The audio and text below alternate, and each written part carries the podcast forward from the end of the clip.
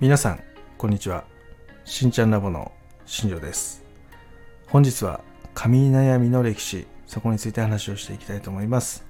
本日は2004年度の話をしていきたいと思います、えー、この年はですねあのお札がね新しくなった年で、えー、福沢諭吉さんあとは樋口一葉さん野口英世さんということでねえー、福沢諭吉さんはね、そのまま1万円札で新札に変わったような形だったんですけど、5000円札と1000円札はね、変わりましたね。えー、ここがま2004年だったというところです。またね、近々変わるということで、まあ、1万円札がね、渋沢栄一さんだったり、あと5000円札が津田梅子さんって人かな、だったりとか、あとは、あれですよね、えー、1000円札が北里柴三郎さんですよね。そういう形でね変わっていくまた新しくなっていくってことなのでまたそこもね楽しみだなと思いながら発行されるのをね待っていきたいなっていうふうに思っております。で他にもですねこの年ってねあのヨンサマフィーバーですよね。懐かしいね。はい。それが起きましたね。あとあのマツケンサンバとかね流行りましたよね。そういう年になりますね。でこの頃の美容なんですけどもこの頃の美容はですね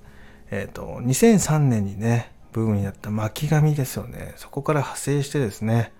あの、セレブファッションみたいなのがね、流行りましたね。あの、レオパード柄っていうんですかね。もうああいう柄がね、大ブレイクして、えー、みんなね、こぞって、そういうね、洋風スタイルっていうんですかな。欧米風スタイルっていうんですかな。そういうのがね、えー、流行った年になります。で、この頃ね、その再度ね、そのブリーチブームみたいなのが起こるんですよね。やっぱりその明るめでツヤ感のあるあの色カラーの色ね。そういうのが払ってでオイルトリートメントがめちゃめちゃブレイクした年です。もうこのブリーチで思いっきりこう抜いた傷んだ髪の毛にオイルをねしっかり塗ってツヤ感とか光沢感を出してですね。でそこの上からですねさらにコテで巻いていくみたいな。そういうグリグリ系のやつですね。で、そこからの派生でですね、あのロリータファッションっていうのがね、ちょっとだけブレイクしたような形がありましたね。で、まあそれで、あのどんどんどんどんね、その髪型っていうのが、どんどんこうグリグリな感じに巻かれていくような、まあ、そういう時代がありましたよね。で、本当なんかこの年って派手な日本っていうのがね、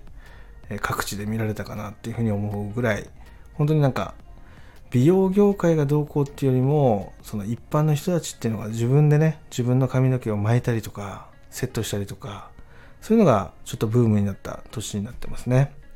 だからこの頃の髪悩みって面白いんですけどやっぱその巻き方とかあとは髪の毛のボリュームを出したいとかねそういうのが上がってきてるんですよね。でただその反対側では髪の毛をそのストレートにしたいとかねあとは痛みがやっぱ気になるとか、まあ、そういうのも上がってきてたりします。結局その髪の毛で巻いた反動で髪の毛がこう広がってしまったりとかね、えー、それでストレートヘアに戻らない、そんな現象が起きている状態ですね。まっすぐにしようとしても広がってしまう。毛先がまとまらない。そういう悩みでストレートヘアに戻したいっていうね、需要が一時ね、出ましたよね。この頃はね僕ね2回目の高校2年生をやってる時ですね。あの同級生のねその女の子たちっていうのはみんなこぞってストレートパーマをしてたのを覚えてますね。ものすごく宿毛矯正でパツンパツンのねまっすぐなストレートにしてまあ高校生活を楽しんでる、まあ、女子がねいっぱい見ましたね、まあ、それでですねこの頃の、えっと、髪の毛の悩みですごく共通してる部分っていうのがねあるんですよね先ほど話したストレートにしたいっていうのも一つあったりあとはね癖が気になるっていうのがね出てきたりとかあと髪の毛が広がるとかねあとは枝毛とかそのだんだんこう目に見て見えるダメージっていうのが出てきてる感じなんですよね。広がりとか癖とかねその今までは検索されなかったワードっていうのがちょっとずつ上位に上がってきてるっていうのがあるんですよね。だから痛みとか単純にこう髪の毛の痛みとかパサつきとかそういったのじゃなくて自分の髪の毛の見え方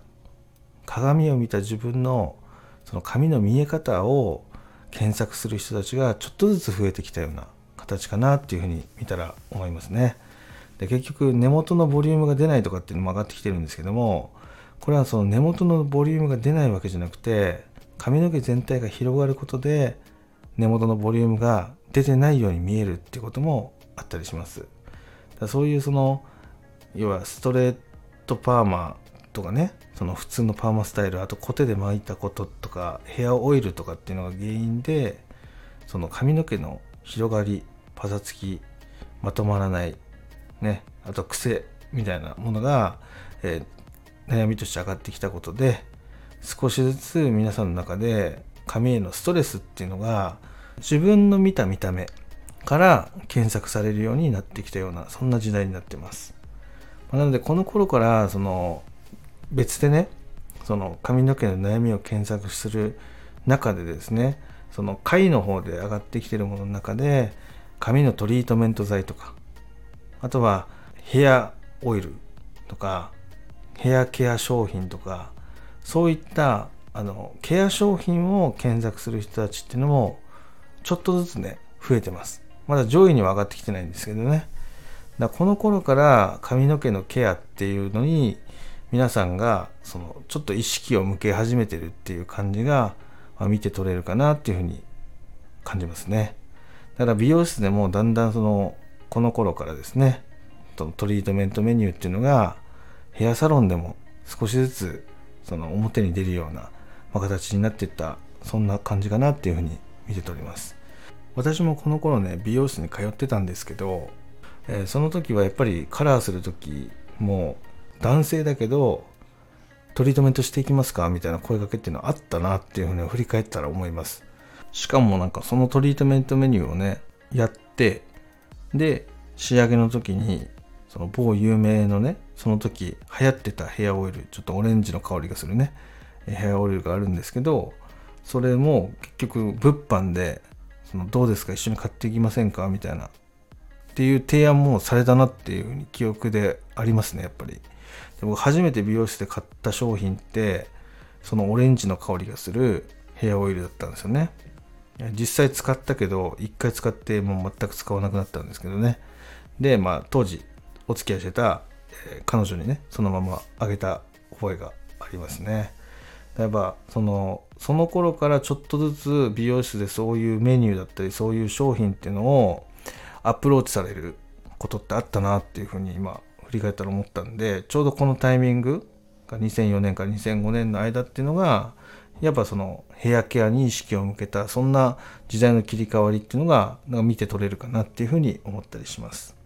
ということでですね今回ねその2004年の髪悩みの歴史っていうね話をさせていただきましたがまたね次回2005年のね髪悩みについて話をしていきたいと思います。ということで今日はねこの辺で失礼したいと思います。本日もね最後まで聞いていただきありがとうございました。ではまた来週。バイバイ。